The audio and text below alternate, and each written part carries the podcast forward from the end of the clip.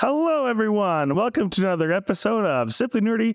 I'm your host, Steven. I'm joined today by the panel, and today we're finally talking about the new Brandon San- or newer Brandon Sanderson book, uh, Secret Project Number Two, also known as the Frugal Wizard's Handbook for Surviving Medieval England. Uh, Secret Project Three is out right now, so we're gonna we're gonna cover this topic before it is completely irrelevant. But but I'm just so I'm just gonna give my general thoughts of of the book, and whenever you guys want to hop in and state your opinions, uh, feel feel right ahead. But yeah, Yeah. this will be our review of the Frugal Wizard's Handbook for Surviving Medieval England. I was going to give a, a little disclaimer where the reason we're a little later than maybe most of the coverage you've seen is because we're four people reading the book at our own pace. So, That's a true story. but we've all I tend to finished eat it up, and and that's mm. okay. And some of us like to eat it slower and digest it, and that's fine too. The first point is this book is very similar to the Bourne Identity. It gave me some Bourne Identity vibes because the main character loses all memory at the very beginning of the book. He doesn't know who he is. You don't know who he is, and you go on a journey together to find out who he was and what he's doing in this in this dimension. Right. Uh, the book is centered around this idea that dimensions are sold to people uh, who have the money for it, you know, whatever. And they're like, hey, you start a new life uh, in this dimension or this dimension or this dimension. But for some reason, the main character loses his memory when he enters this certain dimension. And uh, yeah, you go on a journey to figure out who he is. And I love the Bourne Identity series. So I ate that up. That's an interesting comparison. Uh there's a there's a there's a term for what this like narrative structure is. I can't remember what it is. It's called the, The White White Room. White, white Room. I was like, the whitewash. I was like, no, Yeah, it's not. Oh, Room, yeah. Apparently, Project White Hail Room. Mary is another one that uses the similar. Yes. I was going to throw that one out there. That's one of Okay, the. okay, but no spoilers. No spoilers for Project Hail Mary. I haven't read it yet. I'm gonna say That's- just uh, that's now fair. that David brought it up, I do have to give it a plug. It is one of the best books I've read. And Brandon Sanderson himself said that the Bourne Identity and that other book uh, were his inspirations, some of his inspirations for this book. So that makes sense why why we keep bringing those those two t- titles up. That's interesting. I didn't know that that was some. That's where his inspiration came from. But Um, something I wanted to also touch on is uh, since I'm a user experience designer, is the experience that was provided by the audiobook, which I absolutely loved. Uh, there's two main things that the audiobook did that you that you miss out on just by simply reading the book. Uh, Right. Which, for the record, I do both. I read the book and then I also do the audiobook. I kind of trade off uh, between the two. But uh, it was hilarious. Uh, the disclaimers are read extremely fast in the audiobook. Like you would hear a commercial, right? You hear a commercial yeah, yeah, and then it gets to please do not, you know, if if you read this book, you will you will experience some some light flashes and you will have a heat stroke and whatever.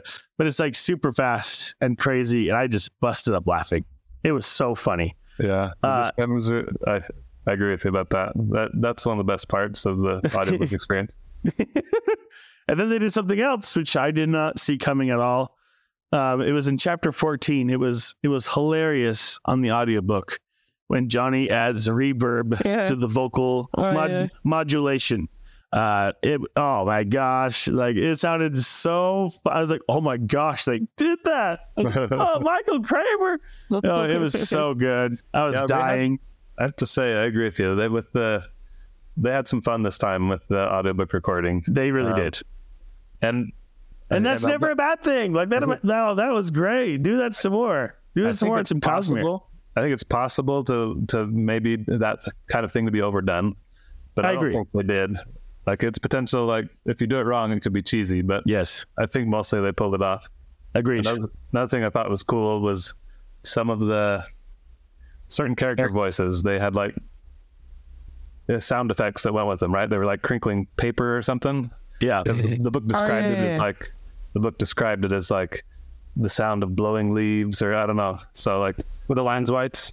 yeah, yeah, things Yeah. like that. So they would they had some effects with it, and it was pretty pretty cool sounding. So Uh, one thing I really liked, on top of the whole memory thing, and we're kind of figuring out who the character is along with them, I really liked his guesses to who he was and how that, you know, and, and my guesses on top of his guesses and seeing the ways that he was just slightly wrong and almost right, or that I was, and yeah, it, it was it was really fun. It was a, it was a good time. I liked it a lot.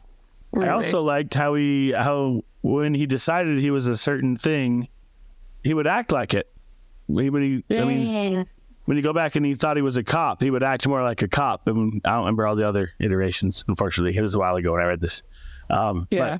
every time he had an iteration on on what what he thought he was, there was a complete personality shift. Yeah, it was it was kind of fascinating. This concept of exploring of uh, like if if your past and your history was like a blank slate, like who who would they become? You know, he obviously if you as you discover his past, it's very complicated, right? With his memory loss, with this completely weird place he's been thrown into, he has opportunity to start over, and like it's just kind of explored well. I think. Okay, now I have to throw in one of my one of my negatives about the book since we're on this topic. That one of my issues with the book is like the character transformation at the end is crazy fast. Uh, like you know, he goes, he spends all this time trying to find out who is who he is, what his personality is, and then um, all of a sudden at the end, he's like, "Oh wait, I was a, I was a loser. I was this guy who like, I had no aspiration. I was, I, I came to this dimension to escape, to run away from my problems." And then he like sh- shuts down for almost the remainder of the book until like the very end where he's just like this is a new beginning. I can change. And then bam he changes and bam all of a sudden he has a super fast romance. And then the book ends. I'm like what the well uh, no no no. okay first of all first crap? of all first of all so that's my problem. I was expecting some huge reveal like oh he's a super important dude. No but in the end, I actually did like that. Just for my defense, I did like that because you know it shows that you know even even people, you know, you may not think highly of yourself, but you can actually become more than you think you can. And I love that message. Uh, but for some reason, it, I felt like the book was leading you to some big reveal, and then it was like a, you know, nothing like I thought it was going to be. So sorry, Lisa. Go ahead. No, I was going to say first of all, it's classic Sanderlanche. So I know you can't. You can't. I you fell can't for the a, trap hardcore. Um. Anyway. Also, I feel like you know. Uh. I mean, I don't. I don't really know how memory loss stuff works, but I uh, might postulate that the more you remember, the quicker you start to remember stuff. So, uh, but I can't really argue that point. However, I would say that the super quick romance is not a thing because it was a slow burn up until that point. Like all throughout the thing, very slow burn. Right. And then and then it and just kind of was like, like, all right, we're good. I guess that was we my problem like with it, is I'd like to see a more gradual thing. But you're right. There were definitely hints and, and clues along the way that, that something was happening between I yeah. forgot her name. Is it Sefawynn? Sefawynn. That's right. Yeah. Yep. Good job, David. It's super slow. And then all of a sudden at the very end he goes, whoop, and all of a sudden they're in a relationship and then, uh, you know, he's like, all right, I have to leave. And then he realizes with help that he doesn't have to leave. So he stays and it ends. I was like, well, I was, that was quick. I was like, anyway, that, that's why I thought it was fast, Lisa. But you are right. It was, it was definitely there throughout the book. Yeah. Well, there was a lot of slow burn and maybe the, the payoff was too quick for you. Yes. That's probably so a better way of, a better way of putting it. Um, there was one great line though. There was one great line I loved and you guys should probably guess it if you once you hear it, you'll you'll you'll laugh. Uh, the funny line was uh, "Silence, Thrail, or I shall Nintendo you." What? I was like, "Oh my gosh!" I had to rewind it. I was like, "Did he say Nintendo?" I was like, "Oh, he totally did." Super funny. Uh, but anyway, let's let's move on to the artwork. What did you guys think of the artwork? And did you have the physical copy of the book, or like me, did you just go on all digital? Um, I bet I bet the physical copies of this book look even better because it, it has that ballpoint pen artwork that looks that would I bet would look super good on paper. I didn't. I so I listened to the whole book first, audiobook. I didn't see any of the art until. Uh, so I had digital only, but you can download the ebook and it has mm-hmm. all the art there. So after I finished, I went and looked through it and I was like, huh, kind of wish I'd looked you know, kind of followed along and seen this art the whole time.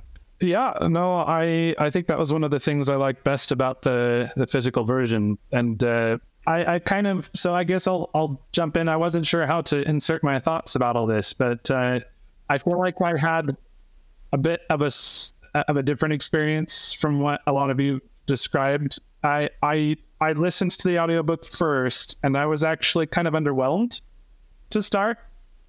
I know, Steve, you can you can find it in your heart to forgive me. uh, My head shot before- up. You didn't see it, but my head shot up. All right, I thought I thought it was fun. The the things that they they did to kind of bring it to life. I mean, the the synth voice is fun and the crackling leaves and all that. Um, I don't know. Maybe it was just a, a weird case of the the tonality used to uh, to characterize everyone didn't match what kind of was in my head canon. I don't know. I I I I thought it was maybe sometimes it just felt a little bit too fast and a little bit too silly for what it was also, you know, at the same time using some pretty I, I don't know, serious uh, and dark concepts. Anyway, so I It got pretty dark at, at some point. The tone mismatch, I I would contest, was a feature. Well, I'm I know, and and I don't see Oh, that's the thing. That that's part of why I've been so silent so far is that I'm still trying to figure out my full thoughts on the book because when I when I first listened to it, I was like, yeah, it was, it was good, but um, I very I some well pretty recently got the the physical version, and I think I've realized, and and this is why I'm I don't have a ton to say right now, but um, I I think I probably my vastly preferred method of reading books is actually reading them. Um, because I've gotten, I'm not very far, but I'm enjoying it significantly more than I did listening to it. And I don't know if that has something to do with the artworks that are in it. I, I they're they're really fun, but I think also my um my head canon i'm it's i'm able to listen to it in the voice that that my my head expects and it's working for me a lot better i don't know maybe or maybe it's just that uh, it doesn't feel quite so fast because i can pause and picture things and imagine things anyway this is a weird problem for me to have because generally speaking michael kramer is is uh, you know his the performances are flawless and i'm not saying that's that's not the case here for some reason it just didn't quite do it for me So this, you think you, the issues you've had were specifically due to the audiobook? I, I maybe. I mean, Yeah. there was, you know, I've read I've read some of his uh, more silly books before, like the you know Alcatraz and the Evil Librarians, and it's uh, far more silly than this book ever gets. Um, but I think also I read those and didn't listen. Maybe fair. what what we're learning here is I don't have the rights to to say anything about this book yet. Uh, Anthony is being kicked and off the panel. I panel. need to read it. I'm just kidding. I'm Why, just kidding. you guys- I'm just kidding. No, no, no. Anthony. Stay. It'd be, it'd be. We'll have to follow up and see what you think if you're rereading the whole book and if you like For it way real. more after that. I would. I'm definitely curious to hear what that what that uh, looks like. Can I, going with this, I, I do have to insert some of my thoughts. Like overall, you know, I've said positive things so far, but I have to agree with Anthony a little bit. Not about the audiobook, but in general, this isn't my favorite Sanderson novel. Like I think, I, I thought the concept was super fascinating, the kind of the lore of this dimensional travel and and I love the concept that he explores of kind of if you if you go back in time basically and you have super advanced technology you're going to seem like a god to whatever people you're visiting right? He he kind of explores that idea in a fascinating way. And uh and even at the very end it's revealed that some of these some of the whites and other things they've been dealing with in the story that they're actually dimensional travelers of, of their own kind that hint about Logna at the end, I, I still Yeah. need to go back and digest Yeah. that a little bit more. the hint was essentially right. She she like gets the she starts using the laptop and she's like researching all they know about dimensional travel, and and then there's a vague hint of like she remembers uh, centuries ago or something that they were swimming upstream uh, through dimensions and then they hit a wall of pain and got stuck. Right, so so it's this fascinating idea that the whole book when they explain dimensional travel, like you can only go downstream, right? Isn't that one of the things they emphasize? Like it's Yep. impossible to go upstream in the dimensional branches or whatever. Right. Um, and so somehow these weird mystical beings are actually dimensional travelers who found or travelers who found a way to go upstream, and maybe that changed and affected them in really bizarre ways. And and it's just so the, the lore of all of that is is really fascinating to me. The concept of like, okay, this is cool, and the and I thought the the handbook stuff was very silly, and I enjoyed that. But Oh yeah, me too. That book stuff is great. but the Yeah. story the story itself for me was was just good. You know, could- Secret Project One, the Tress of the Emerald Sea. I thought that was a masterpiece. I loved that book, and uh, and this one was just a good book. I, I I agree with you, and that's what I was going to say next. Is I was going to throw out my rating, but I I I loved the random re- reviews that Johnny would give out during the book, so I'm going to give my rating like Johnny. I'm going to say overall rating: The Frugal Wizard's Handbook for Surviving Medieval England, four out of five stars. Oh, okay. It's not it's not my favorite story. Like David said, the story was fine. The the world building was incredibly fascinating and everything else, but for some reason the story didn't quite resonate with me as much as his other works.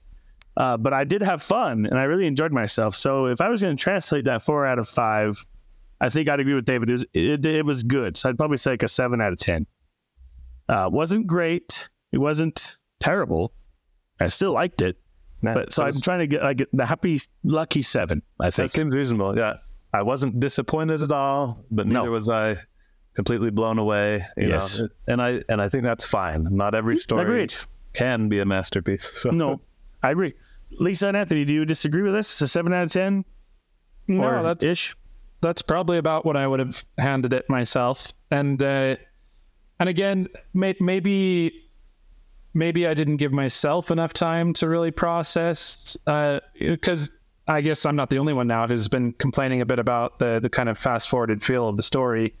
Um, and maybe I just fast forward my thoughts a little bit too much, but uh, because I, I am enjoying it more reading it, but I, I will say I don't I don't think it's going to suddenly become one of my favorites of his. I, I I think there was a lot of potential, but it didn't get to necessarily be explored a ton. But you know, to the same degree that you know we get from I guess more of his mainstream series, and I guess that makes sense.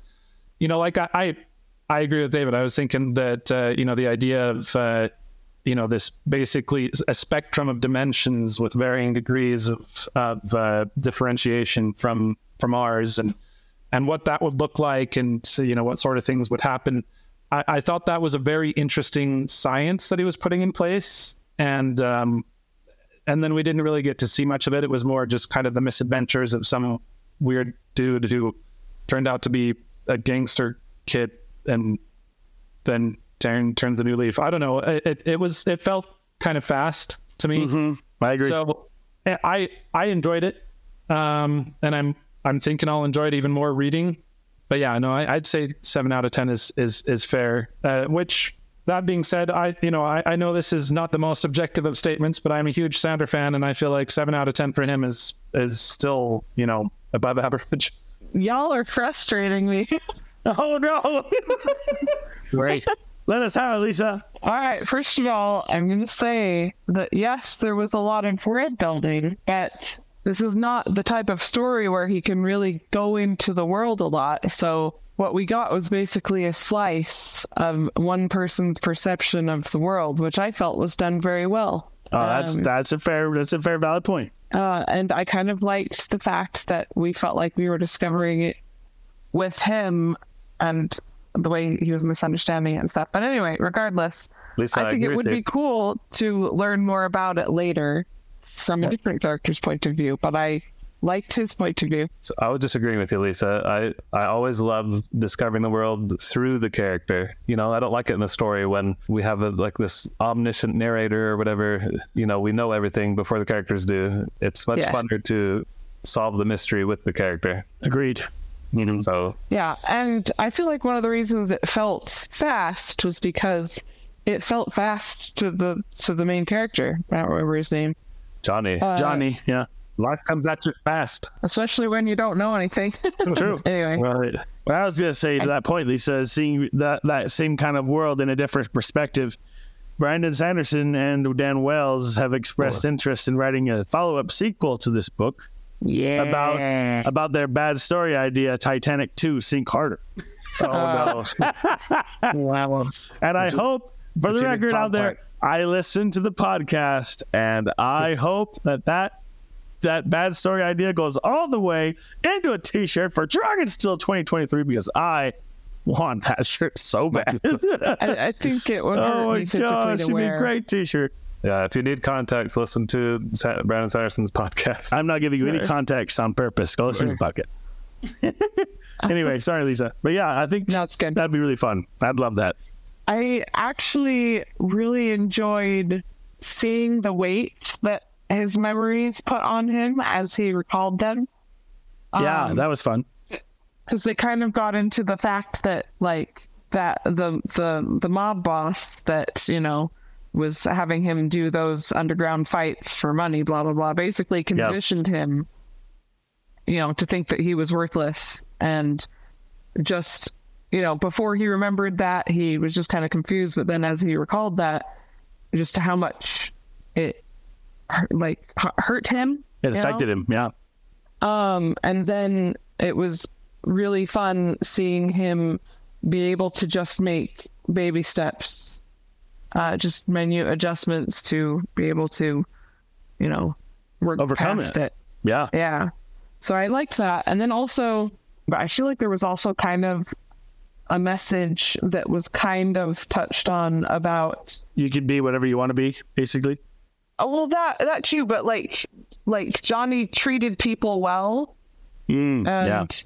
and and drew people to him because of that um in good ways like there was one gangster that you know like left him alive because of that at one point uh, something like that anyway like his two friends are pieces of garbage Oh, absolutely. Yeah. i was glad this i was i don't know they were dumb yeah i think i was really glad to see him first of all move past the girl that like freaking faked her death Yeah, for real. and then also like be able to escape the shadow of the friend of his that was like actually super pompous Actually, Yeah. a dirt bag. because he al- he always saw himself as inferior to him Mhm. and like mentally placed himself in his in his shadow like I'm less than he is but then like while they were there his friend was like not he proved himself to be not perfect and not great in